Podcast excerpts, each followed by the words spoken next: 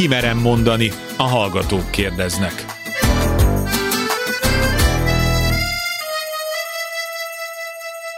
Sugár Ágnes vagyok, köszöntöm Önöket. Csak a gyenge ember megy pszichológushoz. Tanácsot adni könnyű, de az még nem oldja meg a problémát.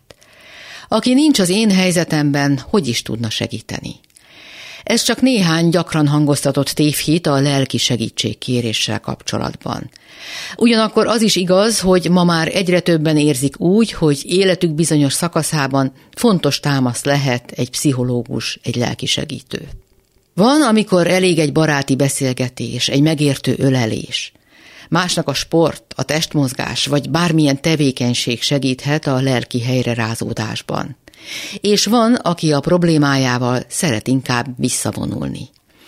De amikor mindez nem elég, amikor a baj elhatalmasodik az életünkben, amikor úgy érezzük, hogy fogytán vannak a lelki tartalékaink, bármilyen nehéz, de fontos lehet szakemberhez fordulni. Egy rádióműsor keretei mélyreható változást nem idéznek elő, de biztatást adhatnak az elinduláshoz. Most önök, hallgatók következnek. A pszichológus, a lelki segítő pedig válaszol. Kérdezzen tőlük, ha bármilyen életvezetési, kapcsolati vagy más lelki problémája van. Írja meg nekünk néhány mondatban, és mi a műsorban válaszolunk. E-mail címünk kimerem mondani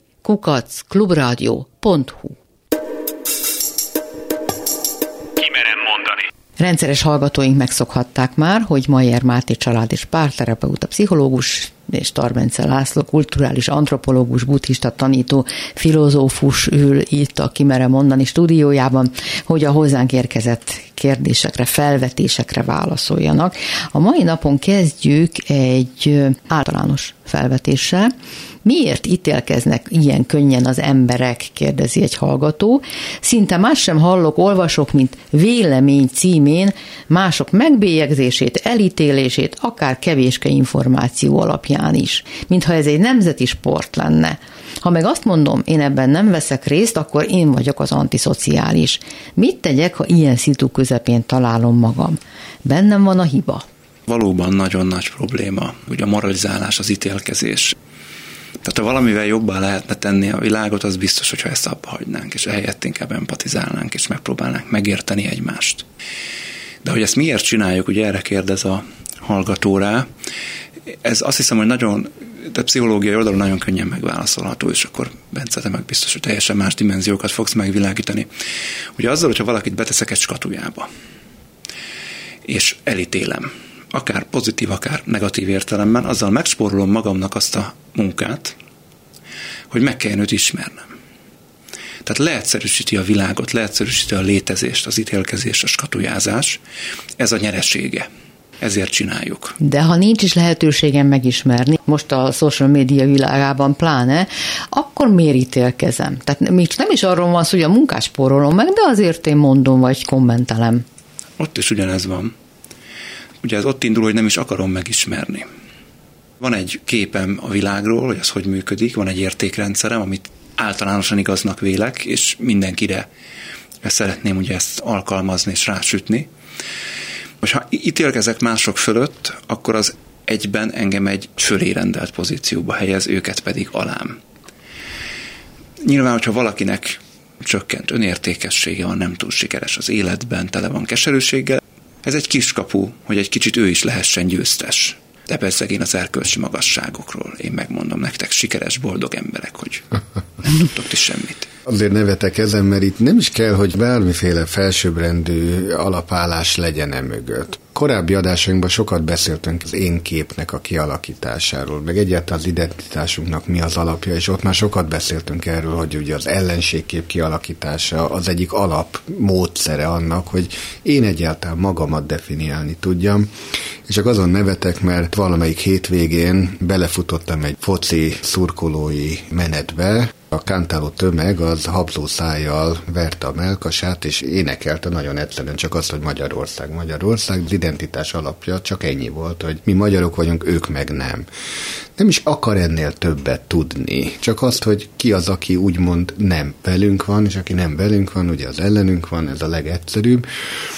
ha nem is Magyarország és más nemzetek foci klubjaira gondolunk, csak mondjuk egy mondjuk Újpest Fradi örök ellentétre, ami, amióta világ a világ. Csak annyit kell megtudni, hogy te annak a csapatnak trukkolsz? És ez elég ahhoz, hogy őt már is leminősítsem, bekategorizáljam, esetleg ellenségnek tekintsem, de magamról se akarok megtudni semmi többet ennél. Tehát ebben az abszolút felszínes identitás tudatba ragadok, és nekem ilyenkor egyébként pont erre a konfliktusra, a felszínes konfliktusra van szükségem, az, hogy ebből a legegyszerűbb módon de energiát nyerjek. És valóban nyer energiát az illető? Olyan, mint egy ilyen egy helyben taposás nekem. Hát rengeteg indulat van ott, és az, az ugye rengeteg energiával jár. Föl is használ sokat, de mondjuk egy ilyen közösségi élménynél, mint egy fotballmeccs, adott esetben többet kap, mint amennyit felhasznál. Persze. De ami a, megy a Facebookon, vagy bármelyik más ilyen közösségi oldalon, hát ami ott kommentelés szintjén zajlik, és most nem a trollokra, a fizetett bérkommentelőkről beszéljünk, mert persze olyanok is vannak. De az egyik dimenziója ennek, hogy akkor a, az én saját nyomoromat, a saját indulataimat, a saját feszültségemet, akkor ott ráhányhatom a világra. És akkor nem a gyerekeim verem le, vagy a társamon, hanem általam ismeretlen embereken. Azt azért szögezzük le, hogy a sztereotipizálást, meg a skatujázást, azt mindannyian csináljuk. Tehát, hogy ez egy evolúciós örökségünk, vagy ha úgy tetszik, akkor így teremtettünk, mindegy ki miben hisz, de hogy ez abban tényleg segít bennünket, hogy azt a rengeteg sok információt, amivel találkozunk a, a világból, azt valamiképpen le tudjuk egyszerűsíteni, és kezelhető szintre tudjuk hozni.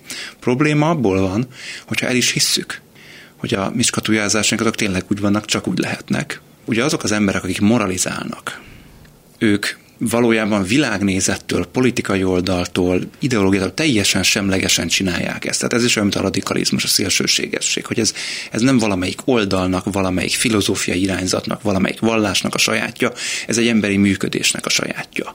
Tehát amikor ilyeneket hallunk, hogy véranyák, akik mindenkit mást, akit, aki nem ősanya, azt össze-vissza szídnak, ítélkeznek fölötte, vagy vérvegán, hogy aki húst teszik, az, az milyen szörnyű ember itt nem a vegánság, meg nem az anyaság az izgalmas, hanem a vér ők ezt az ítélkezést, ezt nem csak ebben a minőségükben anyaként, vagy mondjuk vegánként, vagy feministaként, vagy szélsőjobbosként, vagy teljesen mindegy, hogy mit mondok, nem csak ebben a minőségben csinálják, hanem valószínűleg minden életszerepükben. Így ítélkeznek mások fölött. Ez egy megküzdés nekik személy szerint, ami egyébként elég pusztító a környezetükre, és amúgy emberi kapcsolataikon keresztül saját magukra nézve is.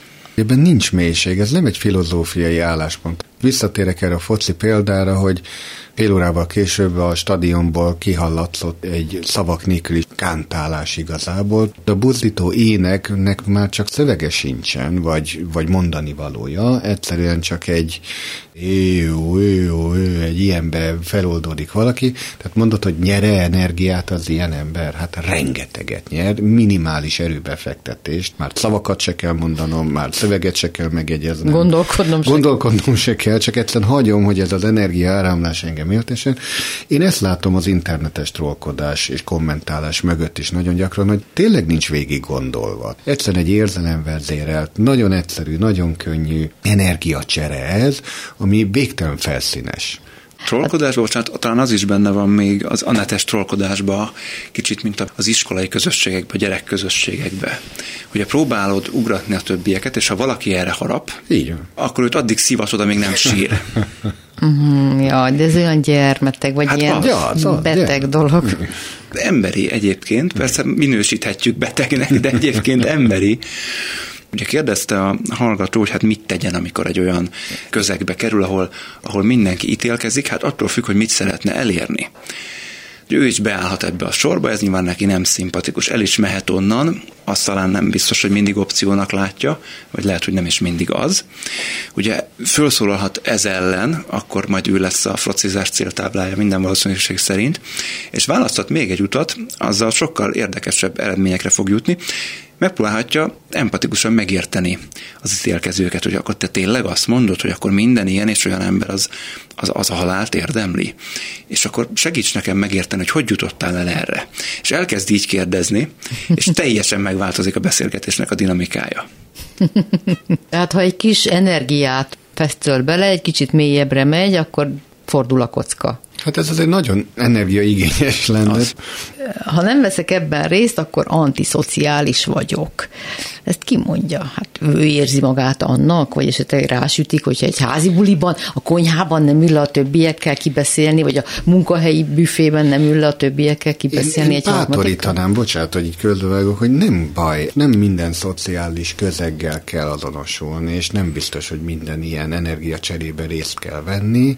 Ez már nyilván egy erős buddhista szemlélet, amit én most hozok, hogy ki is lehet maradni ezekből, felvállalva a különbözőséget a foci rajongók be akarnak engem rángatni valamelyik táborba, nem fog beülni egyik szektorba sem, mert maga az a dinamika, ami ott zajlik, az például számomra nem vonzó. Csak hogy ne érezze magát ettől rosszul? Ne, ne érezze magát ettől rosszul, még akkor is, hogyha megbélyegzik.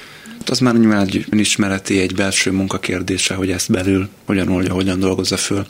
Ugye én azt hoznám be, amikor mondjuk egy terápiás helyzetbe hozzám megérkezik valaki rengeteg düvel, rengeteg előítélettel, rengeteg morális pozícióból megfogalmazott váddal, én olyankor tényleg mindig megpróbálom őt megérteni. És akkor van, hogy elmegy erre három-öt ülés akár, amikor arról beszélgetünk, hogy ő vele mennyi minden módon babált ki az élet, mások hogy tették őt tönkre, milyen szörnyűek az ilyen-olyan-olyan közösséghez tartozó emberek, és hogyha ezt úgy kipanaszkodta, akkor onnantól kezdve el tudunk kezdeni beszélgetni. Nyilván a, a moralizálás mögött, az indulatok mögött fájdalmak vannak, csalódások vannak, szomorúságok vannak, félelmek adott esetben. És hogyha ezekig el tudunk jutni, akkor ott lehet valami változást elérni amíg csak az indulatok vannak, addig semmit. Nyilván a foci meccs, amit Bence behozol, én nem erre asszociáltam a levél alapján, de egy foci meccs az nyilván nem az a közeg, ahol lehet oldani az indulatokat. Tehát ott egy módon tudják oldani az indulatokat, egymásnak esnek agyba, főbe verik egymást, aztán megnyugszanak. Nyilván én most csak a leegyszerűsítés kedvéért hoztam ezt a foci példát, de hogy amit mondasz, hogy mindig egy fájdalom van ezek mögött, Na ott lehet rátapítani, hogy mik azok a belső vezérlő értékek, amelyeknek a sérüléséről beszélünk. Mert a legtöbb esetben erről van szó, hogy ott egy értékrendi konfliktus van, akár a személyen belül. És a történések ennek a kivetülései, vagy illetve a történések tükrébe kerül egy ilyen értékrendi válságban nagyon gyakran az alany, az már nagyon érdekes, hogy azok az értékek mennyire fontosak annak az illetőnek, és ott jön egy morális döntés. Az viszont meg már tényleg pszichológiai kérdés, tényleg filozófiai kérdés, hogy én értékrendi alapon ezekhez ragaszkodom-e, vagy el tudom-e őket engedni, vagy át tudom formálni, vagy át tudom keretezni. És nagyon gyakran van, hogy valaki inkább megszilárdul ebben, hogy már pedig nekem tényleg ez a határozott véleményem, határozott értékrendem, és nem fogok egy másik csoporttal azonosulni, hogy az ő nézőpontjait nem fogadom el, viszont nagyon érdekes, hogy ez egy megnyugvást is ad. Sokan vannak, akik ezeket a közösségi oldalakat, a kommenteket olvassák, nagyon fölhúzzák magukat rajta, panaszkodnak miatta, de mégse hagyják abba az olvasását. Ez is egy formája szórakozásnak. Az ilyen nem túl magas színvonalú valóságsok, meg ilyen veszekedős műsorok színvonala tulajdonképpen ez a, ez a komment kultúra. Hát van ebben azért valami perverz nekem. Én nehezen tudnám elképzelni, hogy komment szekció olvasgatásával töltsek hosszú napokat akár, ahol egymást szígyják az emberek. Vannak olyan műsorok, amelyek egyébként semmi másról nem szólnak, mint egy ilyen érzelmi indulat közvetítésről. Mindegy, hogy mi a téma, a felháborodás adja tulajdonképpen a műsornak a savaborsát, hogy lehet valamint dühöngeni, mert nagyon határozott módon véleményt és ítéletet alkot, és az emberek imádják ezt, ahol nagyon heves érzelmek, nagyon szélsőséges vélemények kerülnek megfogalmazásra, úgy érzik, hogy ott na ott mozog, ott van a vélemény, na az már markáns. Hát ez egy óvodás szint, muszáj ezt kimondani.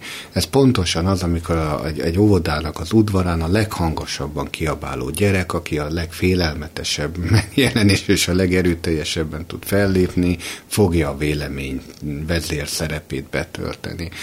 Én hiszem azt, hogy megint a kulturálódás, a civilizáltság az ott kezdődik, ahol az ember felismeri ezeket, hogy nem a leghangosabban kiabáló gyerek a legértelmesebb, és nem ő a legértékesebb, és lehet, hogy pont azok, akik távol tartják magukat az ilyen típusú civakodástól, és az ilyen szélsőséges vélemény megformálástól, ott van az igazság, és ott van az igazi követendő példa. Van kell ahhoz, hogy valaki ilyeneken mondom egy idézőjelek között, de szórakozzon, mert ez egyfajta szórakozás tulajdonképpen. Ahhoz azért kell valami fajta űr az ő életében, hogy oda ez be tudjon nyomakodni. Én egy másik oldalról kapcsolódnék még a moralizálás témájához, mert hogy talán arról sem haszontalan, hogy helyttünk itt egy-két szót, hogy időnként egyik másik segítő szakember is arra vetemedik, hogy elkezd moralizálni. A hozzájuk fordulókat minősíti, adott esetben minősíthetetlen módon csak azért akartam ezt behozni, hogy ez ellen felszólaljak, hogy ez semmilyen esetben nem segít. Tehát a moralizálással soha senki semmikor nem segített még szerintem ember a történelemben. Ha ezzel próbáljuk jobbá tenni a világot, ugye időnként fölmerül egy mögöttes motivációként, hogy hát azért vagyok ilyen szigorú, hogy akkor attól majd megjavul, nem. Attól soha senki nem fog megjavulni attól csak az önértékelése csökken, attól csak megsértődik esetleg, fájdalmas tapasztalásai lesznek, de jobb ember nem lesz belőle. A következő levélíró azt mondja, hogy a fiam alkoholista, és nem tudom, hol rontottuk el. Tíz éves volt, amikor elváltunk, ami akkor nagyon összetörte. És mintha azóta sem lépett volna túl a dolgon. Próbáltunk jó szülők lenni, a kapcsolat jó maradt a feleségem és közöttem a vállás után is, és meglepő, de ez nem segített rajta. Szerintünk még tinédzser korában is abban reménykedett, hogy összehoz bennünket, holott erre semmi esély nem volt. Rossz volt nézni, hogy mennyire nem tudja elfogadni a helyzetet. Ma már 40 éves, kétszer elvált, gyereke nincs, soha nem is akart, rossz kimondani, de akarat gyenge, céltalan, csak sodródik. Tehetnék-e érte bármit, vagy néznem kell, hogy hova tart? Mit ronthattam el? Erre az utolsó kérdésre már ennyi műsor után én is tudok válaszolni. Semmit, kedves levélíró talán van bennünk egy ilyen romantikus elképzelés, hogy a, a szülő-gyerek kapcsolat az feltétlenül jó kell, hogy legyen. És a szülő haláláig felelős a gyermeke sorsáért. Szerintem ez egy képtelenség. Hagy hozzak egy antropológiai példát megint távol keletről. Tudom, hogy tőlünk nagyon távol van, de majd visszakötöm ide. Én foglalkoztam óceániai kultúrákkal, hát óceániában azzal definiálja magát egy felnőtt, hogy fel tudja sorolni az őseit, és azt, hogy melyik szigetvilágból érkezett.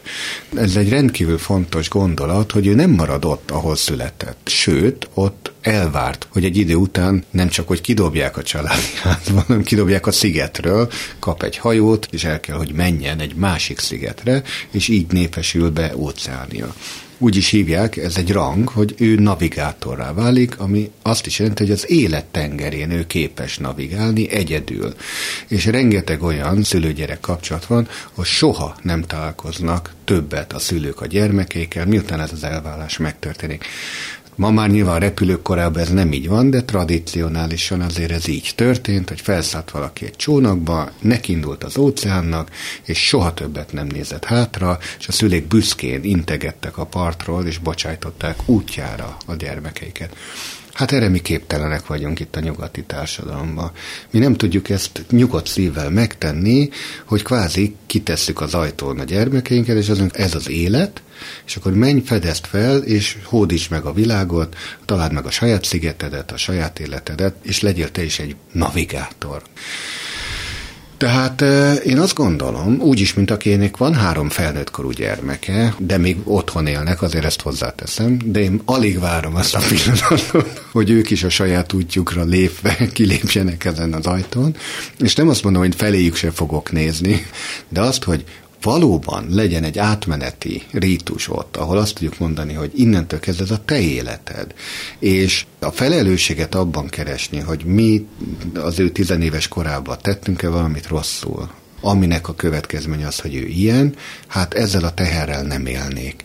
Erről lenne érdemes beszélni, hogy miért érzi úgy a kérdező, hogy ő egy 40 éves gyermeknek a sorsáért a mai napig felelős.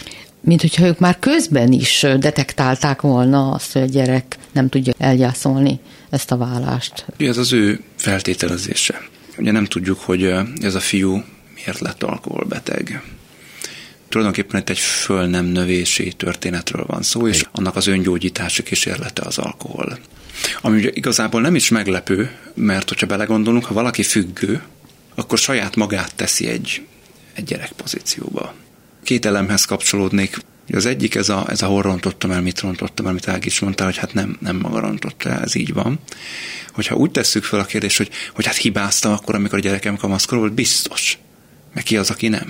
De hogy ettől lett alkoholista, nem így kerek a választ talán. Tehát aki úgy leegyszerűsíteni a maga számára ezt a választ, mert hajlamosak vagyunk erre, hogy azért alkoholbeteg a gyerek, mert olyan trauma érte ezzel a vállással, hogy azt a mai napig olyan fájdalomként őrzi, amit muszáj tompítani, akkor ez így nem állja meg a helyét nem valószínű, hogy ez így megállja. Igen, azért ez azt is jelenteni, ha az törvényszerűség lenne, hogy minden gyermek, akinek a szülei elválnak gyerekkorában alkoholista lesz, már pedig statisztikailag ennek pont az ellenkező az igaz.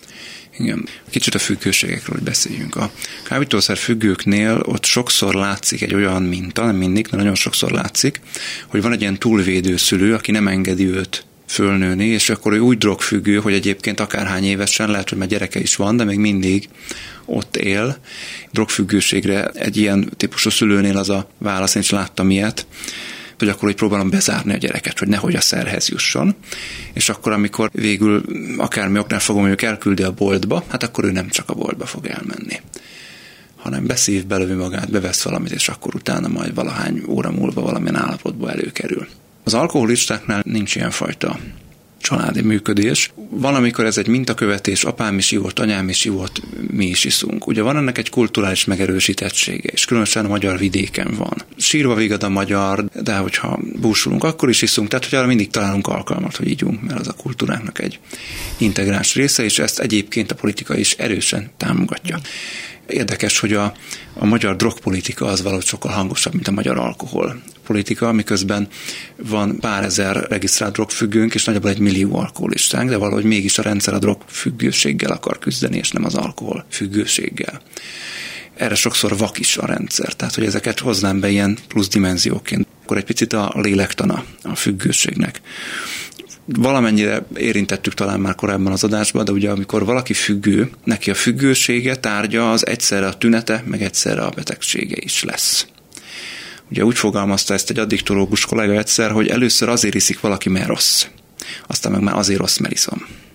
Ugye a függőséggel az a nehéz, nagyon sokszor találkozom vele a praxisban, nem közvetlenül, mert általában nem a kliensek maguk függők, mert ez is előfordul, hanem inkább, hogy valamelyik hozzátartozójuk szeretjük. Szóval nagyon nehéz az, hogy, hogy nem tudok neki kívülről segíteni. Tehát megélem ezt a tehetetlenséget, és ez egy objektív realitás. Tényleg nem tudok neki segíteni. Jobb esetben nem segítek neki abba, hogy a függőségét föntartsa, tehát nem adok neki arra pénzt, vagy nem hozom neki a piát, vagy a drogot, vagy bármi mást. Azt képviselhetem, ez lehet egy segítség, de ez a másik is nagyon-nagyon kell, hogy én itt vagyok akkor, ha le akarsz róla jönni, akkor én minden segítséget megadok neked ebben. Abban nem tudlak támogatni, hogy ezen az úton járjál tovább. Természetesen továbbra is ebben az esetben a fiam vagy, nem fordulok el tőled, hozzám bármikor fordulhatsz, hogy meghallgassalak.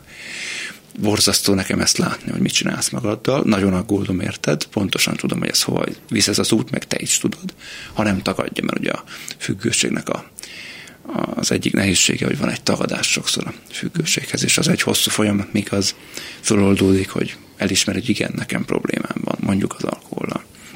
És akkor utána, hogyha ez megtörtént, akkor lehet elindulni abba az irányba, hogy akkor oké, akkor hogyan jövök le róla. Hogyha olyan mértékű a függőség, akkor ugye gyógyszeres támogatás, addiktológiai támogatás is szükséges, mert a delirium trémenzbe ugye bele lehet halni. Hogyha nem olyan szintű még, akkor ugye orvosi támogatás nem feltétlenül indokolt, de mondjuk valószínűleg valamilyen addiktológiai, pszichológiai, igen, azért egy nehéz csapdahelyzet a függőség, mert ugye neki az egy megküzdés, az egy öngyógyítási törekvés valamire. Mondjuk szorong, és ezzel oldja. Mondjuk depressziós hangulatzavaros, és ezzel oldja. Mondjuk skizofrén, kényszeres, stb. csak nem diagnosztizálták, és ezzel próbálja gyógyítani magát. Az alkohol vagy a droghasználat az mindig egyben egy ilyen öngyógyítási kísérlet is, csak sajnos durvák a mellékhatásai. Ezeket azért mondom el ilyen részletesen, mert szerintem fontos egy kicsit érteni, egy picit belelátni abba, hogy ezt csak a moralitás oldaláról közelítsük meg, mint az apuka, hogy akarat gyenge. Igen, az. De ezzel nem segítek neki, hogy ezt elmondom. Ezzel egész biztosan nem. Hanem, hogy mivel segítünk neki. Mindig újra elmondjuk, hogy azért ezek nagyon rövid összefoglalók, és nem ismerjük az egész történetet, tehát találgatunk ilyen szempontból. De a kérdésben mégis hallom azt, azok a kiszólások, hogy ő egyébként kétszer már elvált, nincs gyereke, és nem is akar, mint hogyha ez azt tükrözné, hogy a kérdezőnek volt egy képe arról, hogy majd a gyereke milyen életet fog élni, és mitől lesz ő esetleg boldog. Hát nyilván nem ez történt hogy mit lehet tenni. Az egyik az, hogy ő saját magának föl kell, hogy tegye ezt a kérdést, hogy én a gyerekemet így ebben a formájában tudom-e szeretni. El tudom-e fogadni, hogy ő neki ez az élete. Ez nyilván sokkal nehezebb, mert hogyha nekem egy nagyon erős képen volt, hogy milyennek akartam volna a gyermekemet látni, és ő nem ilyen lett, akkor van ebben még bármiféle elfogadás. Hát, sok szülő, vagy rádióhallgató most biztos azt mondja, hogy hát minden szülő boldognak és sikeresnek akarja a gyerekét látni, és valóban, amit itt olvasunk, abból ez nem olvasható ki. Hát ez nem. De a másik, amit a Máté mondta, hogy ugye mindenfajta függőség, beleértve az alkoholizmust is, az ugye valaminek a, a tompítására szolgál, és nagyon gyakran én azt látom, hogy megint akkor az én praxisomban, hogy az élet céloknak a teljes hiánya van e mögött. Ez az én veszőparipám, de találnak magunknak egy spirituális életfelfogást. Tehát azt mondják, hogy az élet ennél valóban azért többről is szólhat, nagyon gyakran ez a spirituális életcél lehet karitatív. Az ilyen emberek úgy tudnak leszokni a függőségről, hogy elmennek például valami szeretetszolgálatnak, vagy egy karitatív szervezetnek a, a kapcsán, bocsánat, de önmaguknál nyomorultabb embereken segíteni, ahol szembesülnek azzal, hogy egyébként ők mennyire kitüntetett életkörülmények között élnek. Ez már önmagában lett gyógyító hatású. De ez mind azt jelenti, hogy valamit akar az illető, itt pedig pont az akarat gyengeségről olvasunk, tehát valószínűleg én azt vélem ebből kihallani, hogy egy elég passzív életet, lehet, hogy visszavonult életet él az illető, minden esetre, hogy nem nagyon akar ő ezen változtatni. Nem lehet, kérdezem nagyon laikusan, hogy egy súlyos depresszió áll a háttérben? Könnyen lehet, hogy az. Ugye a szer használat, de egyébként a viselkedés függőségek is, tehát mondjuk a szerencsejáték és tovább, azok is ilyenek, tulajdonképpen valaminek az öngyógyítási törekvései, csak aztán ez önálló problémává is válik. És ugye ott van a nehézség, hogyha elhagyom a szert, elhagyom mondjuk az italt, ha mondjuk egy depresszió van mögötte, akkor mit kezdek a depressziómmal? Akkor mit kezdek hangulatzavarommal? Mit kezdek azzal, hogy nap mint nap nem bírok kikelni az ágyból, borzasztóan sötéten kilátástalanak látom az életet? Hát ehhez képest az is jobb, hogyha iszom. Uh-huh. Ugye itt van a nehézsége a leszokásnak, hogyha terápiásan nézzük, ugye addig, amíg valaki keményen függő, addig igazából nem lehet vele terápiát csinálni. Viszont, hogyha leteszi a függőségét, akkor meg borzasztóan kiszolgáltatottá válik. Azt áthidalni, hogy már legyenek másfajta megküzdési képességei is, mint mondjuk az ital arra a helyzetre, amire az ital volt a válasz. Aztán egy idő után mindenre az ital lesz a válasz egyébként. Azt az én művészet kibekkelni. Ugye én ennek nem vagyok szakértője, csak kívülről látom, érzékelem. A gyakorlati tapasztalat azért az, hogy egyedül szerfüggőségtől megszabadulni borzasztóan nehéz, az nem szinte lehetetlen. Viszont az nagyon érdekes, hogy mi hozza ezt a indítatást, ugye talán a leghíresebb antialkoholista, aki ugye most már több mint 40 éve leszokott, az Anthony Hopkins volt, akinek rengeteg nyilvános interjúja van ezzel kapcsolatban, aki maga is egy ilyen anonim alkoholista csoportba csatlakozott, de nagyon fontos, hogy miután, Azután, amiután a Brad Pitt-tel ők leforgatták ezt a Meet Joe Black című filmet, ahol ugye... Ha eljön Joe Black eljön volt Joe a magyar Black, címe, igen. igen ahol ugye a halállal való találkozásról szól ez a film. Nagyon izgalmas film.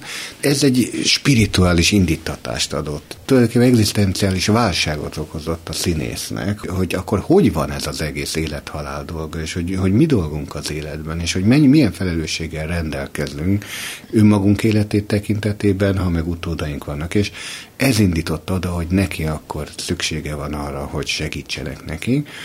Hát azt lehet javasolni ennek a fiúnak, hogyha a szülői felelősség még továbbra is ott él a kérdezőben, hogy kérjen szakértői segítséget egy csoportban, mert hogy ez leginkább a csoportos formában működik. Tipikusan nem egy olyan probléma, amit például egyéni terápiában jól meg lehet oldani, Viszont egy csoportban óriási erőt lehet abból meríteni, hogy ugye mások is hasonló helyzetben, de van idő változtatni. És ezért hozom Anthony Hopkins példát, mert ő is bőven 40 fölött volt, amikor ez a fordulat az életébe bekövetkezett, és ha már itt tartunk, akkor később Brad Pitt is alkoholista lett, és ő is ugyanúgy leszokott azután, ő is most már a antialkoholisták táborát erősíti, ugyanúgy csoportterápiának a segítségével. Tehát ezt lehet csinálni, és ezt gondolom, hogy talán.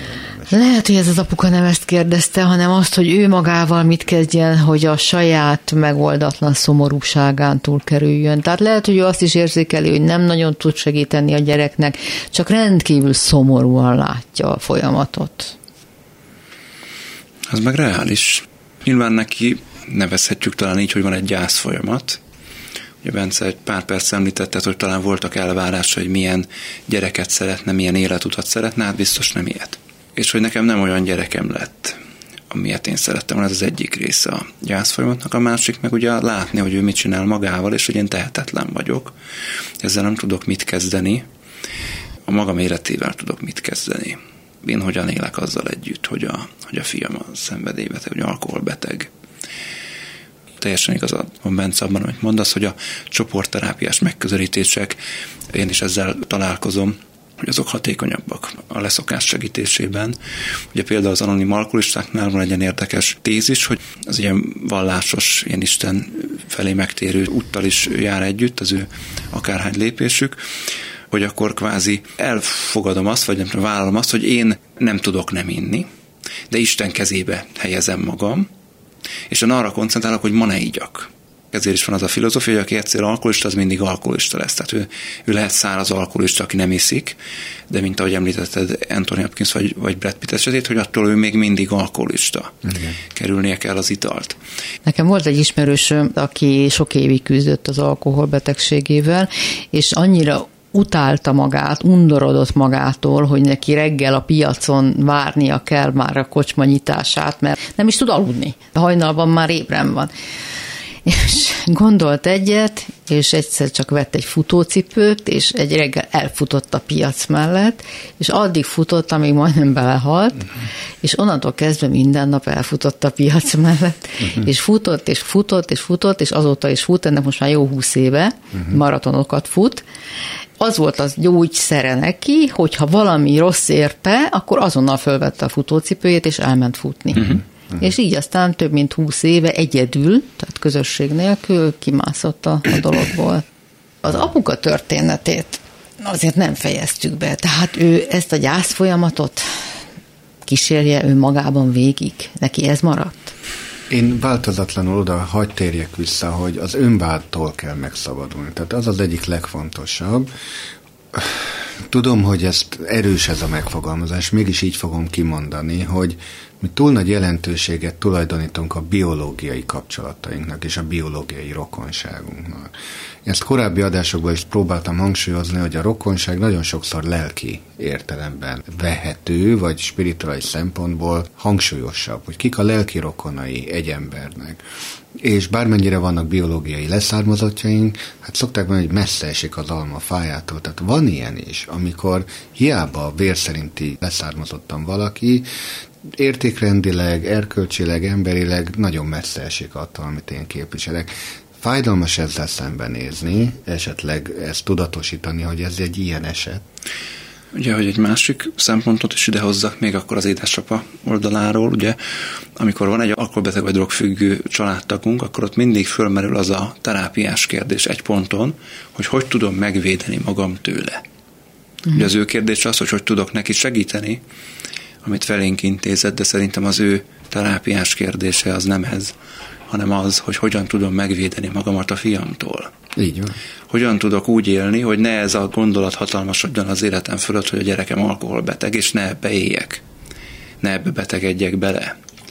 És adott esetben nyilván egy alkoholbeteggel, vagy egy drogfüggővel azért nem könnyű kapcsolatba lenni, pláne amikor mondjuk a választott szere hatása alatt van, hogy akkor megtehetem, hogy akkor nem veszem föl neki a telefon, nem engedem be az ajtón, lefektetek szabályokat. Azért, mert ott magamat is kell védeni. Tehát, hogy attól nekem még van egy életem, hogy ő miért választott magának, nyilván nem szívjóságából választotta, és hogy azt az életet én élhetem. Az az élet attól még lehet egy teljes élet.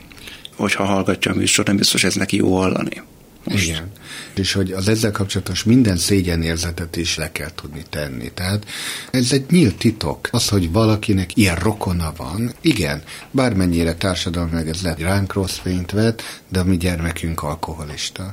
És innentől kezdve, ha ez egy nyílt titok, akkor ezzel már lehet dolgozni, ezzel már lehet kezdeni valamit. Világosan lehet tenni, hogy mi tesszük azt, amit tehetünk, vagy próbálunk ezzel együtt élni, de hogy te is mondod, a személyes határvédelem a legfontosabb, akkor is, hogyha ez konfrontációhoz vezet például a gyerek és szülők között, és ahogy te mondod, nem engedem be, amikor alkoholos állapotban van, vagy azt mondom, hogy csak józanul találkozunk, vagy nem hallgatom a részek telefonhívásait, hanem leteszem a telefon. És ezek azok a hát erős lépések, amelyek egyébként pozitív visszacsatolásként működhetnek egyébként a gyermek felé is, aki azt mondja, hogy hát ha neki fontos a szülő kapcsolat, akkor ezen változtatnia kell.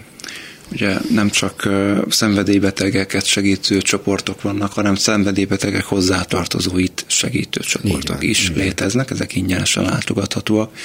Tehát, hogyha esetleg szeretne más szülőkkel találkozni, akik hasonló helyzetben vannak, nem azért, hogy tippeket kapjon, hogy hogy tudja leszoktatni a fiát, mert nem tudja leszoktatni a fiát, ez nagyon-nagyon nehéz egyébként elfogadni belül, hogy nem tudom megmenteni a szenvedélybeteg rokonomat önmagától. Nem tudok megmenteni senkit. Az ő ellenében végképp nem. De abban mondjuk igen, hogy akkor mások is vannak hasonló cipőben, meghallgatom az ő történetüket, nekik is elmondhatom az enyémet, és biztos lehetek benne, hogy ott abban a közegben engem nem fognak elítélni. Ott nekem nem kell szégyenkeznem azért, hogy nekem iszik a fiam. Hm. Szintén egy szülői levél. Ez szerintem csak látszólag hasonlít arra a témára, amiről már beszéltünk korábban. Felnőtt gyermekem 35 éves, nagyjából kamaszkora óta küzd az újabb és újabb elakadásokkal, de az elmúlt néhány évben szinte folyamatosan mélyponton van. Állandó betegségtudata van, ami részben valós problémákban gyökerezik, de mivel valamilyen halálos betegség diagnózisától retteg, inkább nem megy orvoshoz. Munkát nem talál, mostanában úgysem tudna dolgozni, falási rohamok törnek rá, kapcsolatai nincsenek. A múltban elhangzott összes rávonatkozó kritikai megjegyzésre és beszólásra emlékezik, amelyek folyamatosan előkerülnek, ha meg akar velem beszélni valamit. Mindennapos, inkább csak ártó játszmáink elkeserítőek, mindketten csak kínlódunk. Kér, hogy segítsek, de kifogytam az eszközökből, nem kizárt, hogy ártottam is. És nem tudom rávenni, hogy szakemberhez forduljon, vagy bármilyen döntést hozzon. Ha én kérdeztem meg valakit érthető módon, az volt a válasz, hogy neki kell akarnia és jönnie, hiszen felnőtt, írja egy anyuka. Ez most már a sokadik olyan levél, amit szülők írnak a gyermekékkel kapcsolatban, ami nagyon szép egyrészt, másrészt egy jó pszichológiai társadalmi tükör is, hogy ugye a szülők milyen mérhetetlen felelősséget éreznek a felnőtt gyermekeik iránt. Tehát ugyanerre térek újra vissza, hogy ez nincs a helyén a mi társadalmunkban. Egyszerűen nem történik meg a leválás, nem történik meg a szülő-gyermek kapcsolatokban a felnőtt-felnőtt viszonyoknak a kialakítása. Tehát itt is egy édesanyja kér segítséget a gyermeke problémájára, és nem a gyermek kér segítséget az ő problémájára, pedig meg is fogalmazódik a levél végén, hogy hát ezt neki kell akar. És hát ez így igaz. De talán valóban nagyon nehéz lehet az, hogyha van közöttük egy kialakult játszma, kvázi segítséget kér a gyerek, és ez ismétlődik ez a helyzet. Nagyon nehéz azt mondani, hogy na jó, most már hagyjál lógva hogy te is jól állapítottad ezt meg, Ági, itt nekem is nagyon az a benyomásom, amivel Bence is, ha jól hallom, egyetért, hogy, hogy ez alapvetően egy kapcsolati játszma, ez egy anya-lánya kapcsolati játszma. Vagy fiú, az nem is erül ki, hogy lány vagy fiú. Lány? Hát a falási rohamokból gondoltuk. Fű, fiúk nem falhatnak. Fiúk is falhatnak ritkább. Ritkán. Na jó, igen, igen. Ennek a lánynak vagy fiúnak hmm. többféle pszichés tünete is van, hogy egyrészt a falási roham, másrészt ugye azt mondja, hogy vannak egészségügyi problémái is, halálfélelem, de ezzel nem megy orvoshoz, tehát ez nem egy klasszikus hipohondria, mert akkor folyton orvoshoz menne. Valószínűleg hangulatzavaros problémák, tehát ilyen depresszív állapotban van, szorongásos tünetek sora, és valahogy az anyától kér valamilyen segítséget, amit az anya nyilvánvalóan nem tud neki, nem képes neki megadni. Nem azért, mert nem jó anya, hanem mert pozíciójából következően nem adhatja meg azt a segítséget, amit a gyereke kapni szeretne. Az biztos, hogy rengeteg figyelmet kap. Tehát, hogy ezzel a számára egyébként a rettenetesen megnyomorító működésmódon rengeteg figyelmet kap ettől az anyától. Ettől mondjuk nem nagyon kell fölnőni, sok tekintetben valószínűleg egy gyerek pozícióban van, és nem tudom, hogy az anyának ez mennyire egy rejtett vágyára rímel rá, vagy mennyire nem. Azt hallom a levélből, hogy van egy kétségbeesés ebben az édesanyában. Nagyon szeretnék segíteni a gyerekemnek, de nem tudom, hogyan segíthetnék neki. Megint itt a feltáró kérdések, ha egy klasszikus terápiás közegbe találkoznánk, arra irányolnának, hogy vajon ez a fajta függőségi viszony, amit egyértelműen fönnáll, és ugye van egy sejtetés, az a, az a mondat nagyon erősen megütötte a fülemet, hogy hogy most munkaképtelen, és, és most már nem is tud munkát vállalni. Tehát itt van egy ilyen nagyon erős ráolvasás, hogy, hogy a gyereket hát a gyereket, hát 30 éves emberről beszélünk, itt van egy ilyen debilizáció, amit egy ilyen külső megerősítés is, hogy mondjam, táplál a szülők részéről. Nem az hangzik el, hogy már pedig te életképes vagy és munkát tudsz vállalni, hanem nem tudsz munkát vállalni, és most már képtelen is vagy rá. Egyébként pedig ez egy elég negatív kép, amit itt lefest a szülő a gyermekéről, hogy ahogy te is felsoroltad, szorongásos rohamai vannak, esetleg halálfélelme, halálos betegségeket próbál magán diagnosztizálni. Miért teszi ezt? Ugye valahogy ennek a gyökerét kéne megtalálni, ha ez igaz, ha ez tényleg így van, hogy ez egy valami rejtett vágy, ahogy te is mondod, a szülő részéről, hogy a gyereket egy ilyen elesett, életképtelen egyednek lássa, mert sok szülő van így, aki tulajdonképpen ezért olvassa rá a gyermekére ezt a képet, mert ezzel köti magához, hogy te nélkülem, vagy nélkülünk nem vagy életképes, és valószínűleg ez a gyanú csak az a mondat szinten, ami elhangzott, hogy lehet, hogy már el is rontottam, vagy lehet, hogy már rontottam, és ezen. Ott fölmerül, hála Istennek az az önkétek, hogy lehet, hogy én is valamit hozzátettem ahhoz, hogy ő ebben az állapotban van újra azt a nagyon praktikus és gyakorlati kérdést tenném fel, hogy van-e elegendő távolság itt a szülő és a gyerek között? Például a gyerek otthon éle még a szüleivel. Nagyon az a benyomásom, hogy én így képzelem most ezt. Hogy igen. A, hogy igen, hogy ő még mindig otthon él. És ez biztos, hogy nem segít. Tehát biztos, hogy a távolságnak a növelése, és az a fajta ősbizalom, hogy önmagad is boldogulsz, és boldogulnod kell, bármennyire erős ez a kifejezés. Hát lehet, hogy túl vagyunk ezen már. Tehát lehet, hogy nem tudnak szétköltözni. Ezer oka lehet, hogy miért, és lehet, hogy ahogy az anyuka írja, már nem is képes dolgozni. Tehát lehet, hogy már tényleg annyira rossz a helyzet. Ugye az egyik lehetőség, hogy tényleg annyira rossz a helyzet, a pszichiátria. Tehát akkor ki kell hívni a mentőt. Másik lehetőség, hogy annyira nem rossz a helyzet, de romlanak a tünetek. Attól várhatjuk, hogy a szenvedés nyomás ezen a lányon addig, vagy fiún, addig nő, hogy egy ponton már ő maga nem bír ezzel együtt élni, és jobb esetben segítséget kér, rosszabb esetben meg öngyilkosságot kísérel meg. Ugye ez az anyuka ez mit képviselhet? Hát képviselheti azt, hogy nem tudok rajta segíteni. Nagyon szeretnék, nem tudok rajta segíteni.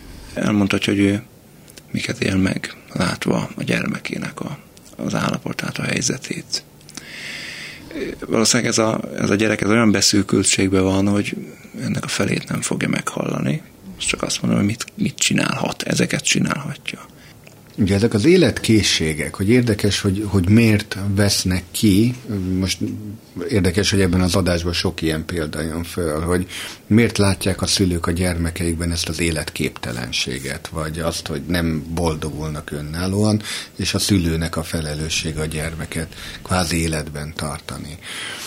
Megint a kulturális antropológus és más kultúráknak a tanulmányozója szólal meg bennem, hogy ez egy civilizációs betegség és egy európien huncutság, hogy így mondjam természeti népeknél, más távol-keleti kultúrákban, de akár afrikaiaknál, hát a gyermek a legnagyobb erőforrás, aki a szüleiről gondoskodik, és öt éves korában már kim van a földeken, és gyakorlatilag dolgozik a önmaga életbetartásáért és a közösség életbetartásáért. Nincs meg ez a luxus, ami itt, hogy, hogy tulajdonképpen a szülő gondoskodik, hát most már 30 éves emberről beszél. 35. 35 ez el, elképzelhetetlen lenne egy természeti népnek a kultúrájában. Egyszerűen nem is illeszkedik abba a társadalmi modellbe, felfoghatatlan lenne az, hogy mi ezt megengedjük, vagy mi így szocializáljuk ugye a gyermekeket, akik nem gyermekek, ez egy probléma. Ez úgy tűnik egy társadalmi tükör, sokkal szigorúbban, sokkal merevebben kellene ilyen értem a határokat és a személyes, amit az előző példán is mondtuk, a személyes határok védelmét tartani a szülőknek, hogy meddig felelős egy szülő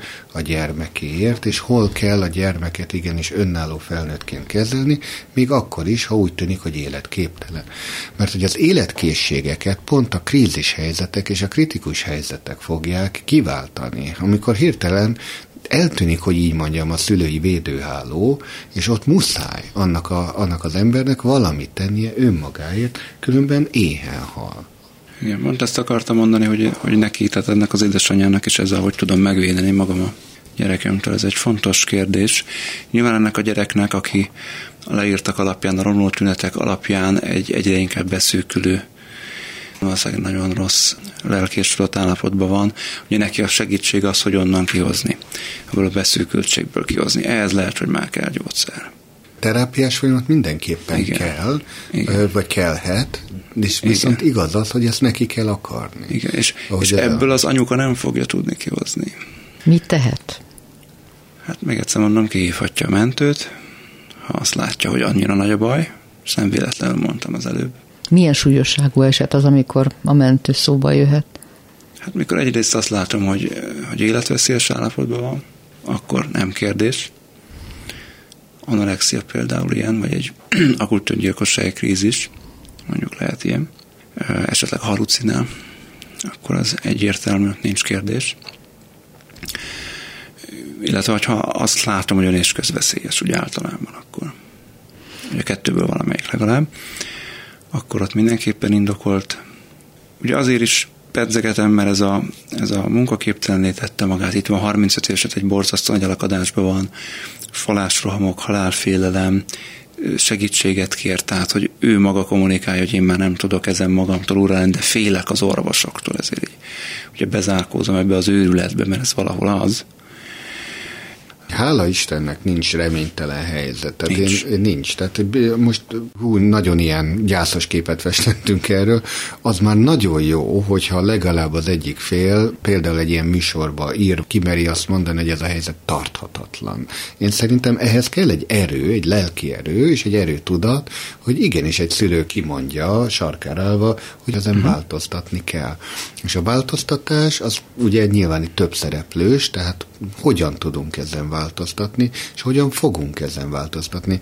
Mátéval egyetértve a személyes énvédelem a legfontosabb megint, hogy visszakapja az életét, a saját életét egy ilyen szülő, és azt tudja mondani, hogy már pedig az én életem nem szólhat erről, nem fogom magamat azon felemészteni, hogy a gyermeke milyen állapotba kerül, ezen változtatni fogunk. És ehhez érdemes szakembernek a segítségét kérni, úgy, hogy aki párhuzamosan dolgozik a szülőkkel is, és a gyermekkel is, és a gyermekben is azt az öntudatot, azt az erőtudatot újraépíteni, hogy 35 éves, hát még egy fiatal ember, még az élete második fele hátra van, bármi lehet ebből az emberből még, az, hogy ő most munkaképtelen, hogy most ebben az állapotban van, mindenki eljuthat egy ilyen mélypontra, de nem kell, hogy ott maradjon, ebből van kiút, és ennek megvannak a lépcsőfokai, hogy hogyan, Valószínűleg, ugye itt van egy táplálkozási zavar, az egy nagyon kézzelfogható dolog, ahonnan el lehetne indulni. Nagyon egyszerűen, hogy menjen el egy táplálkozás tanácsadásra, vagy egy dietetikushoz, és nézze meg, hogy túlsúlyos vagy nem túlsúlyos, lehet, hogy a test képzavar van ennek a hátterében, hogy nem tudjuk, hogy mi minden van. Én visszatérek a legelső adáshoz, hogy ugye mit jelent egy, egy úgynevezett live coaching, vagy egy életmód tanácsadás, ilyen nagyon tág értelemben, az tényleg a holisztikus képet néz, és megnézi, hogy ez az ember most éppen hol tart, milyen az ő énképe, milyen a testképe, milyen a lelki állapota, és egyáltalán önmagáról mit gondol, és mindig oda térünk vissza, hogy egyébként van-e életcélja, van-e perspektívája, van-e elképzelése azzal kapcsolatban, hogy neki a helye a világban micsoda, a szüleitől függetlenül. Hát igen, lehet, hogy az anyuka úgy ítéli meg, hogy nagyon távol vannak ettől a ponttól, de az például egy megoldás felé vezető lépés lehet az anyuka számára, ha ő fordul szakemberhez a saját problémájával? Hát a lányán nem fog önmagába segíteni, de önmagán viszont segíthet. És az, hogyha az ő dinamikája, az ő viselkedése a lánya felé megváltozik, az lehet, hogy valamelyest a lányon is segíthet. Mert az, ami eddig volt, az nem működik. Hát tételesen igen. Abban nagyon biztos vagyok a leírtak alapján, hogy ez konfliktusok nélkül nem fog menni. Tehát, hogyha az anyuka elkezd mondjuk itt határt húzni, meghallgatja ezt a műsort, azt mondja, fú, tényleg nagy a baj, kívom mentőt. A lánya úgy meg fog rá sértődni, hogy csak na ha úgy ítéli meg, hogy ez már kell. Hogyha ő nem tudja megítélni, akkor menjen egy kollégához, vázolja neki ennél sokkal részletesebben a történetet. A kollega segíteni fog annak a megítélésébe, hogy ide kell a mentő, vagy nem. De ha mégsem olyan súlyos az eset, tehát a mentőre még sincs szükség, akkor is segíthet az anyukán egy szakember, vagy egy folyamat, aminek okán ő egészen más attitűdöt vesz fel a lánya felé. Hát elkezdhet rajta segíteni. Nyilván itt itt fontos azt behozni egyik kliensem, aki egyébként a műsor rendszeres hallgatója, a legutóbbi találkozásunkkor mondta, hogy kicsit azt is kiemelhetnénk, hogy egy szakember, ez a valaki elmegy, az nem az út vége, hanem a kezdete. Tehát, hogy onnantól kezdve rengeteget kell saját magán dolgoznia, az nem úgy van, hogy elmegy, és a szakember helyette megoldja. Tehát elmehet egy szakemberhez, igen, az neki valószínűleg lesz egy segítség, ha ő hajlandó, ha mer saját magán dolgozni, valószínűleg nagyon fél, nagyon sok mindentől fél ez az édesanyja, jaj, a lányom megutál, jaj, mi lesz szegényel, jaj, én ez erőtlen vagyok, nem tudok ezzel mit kezdeni, tehát nekem ilyesmik sütnek ki azért a, uh-huh. a soraiból. Én nagyon gyakran azt látom, hogy a változások útjába gyakran ugye ezek a félelmek olyan erősen ott állnak, hogyha ő valóban orvosoktól fél, akkor nyugodtan menjen el egy személyi edzőhöz, aki egyszerűen megnézi a testképét, megnézi a fizikai állóképességét, egy test edző is meg tudja állapítani, hogy ott milyen mértékű esetleg az egészségügyi probléma, ha van bármi ilyen, és akkor nyilván ez egy életmód váltással jár. Ilyen kezdő lépéseket meg tud adni egy joga oktató, meg tud adni egy szabadmozgásos csoport, vagy bármilyen olyan, ahol egyszerűen egy ilyen nulladik belépő szint, ami csak arról szól, hogy az illető elkezd önmagára reflektálni, és valamilyen tükörbe megnézni saját magát. Egy csoportnak a tükrében, egy szakembernek a tükrében nem kell, hogy ez egyből egy pszichológus legyen, vagy egy pszichiáter. Nekünk sem az út vége, még ez az adás, ez a beszélgetés. Egy hét múlva folytatjuk, kérjük, várjuk az önök véleményeit, kérdéseit. Kimerem mondani kukac, klubrádió.hu, még mindig az e-mail címünk. Majer Máténak és Tarbence Lászlónak köszönöm szépen, Rózsahegyi Gábornak és Csorba Lászlónak is köszönöm a segítséget, Sugár Ágnest hallották. Kimerem mondani, a hallgatók kérdeznek.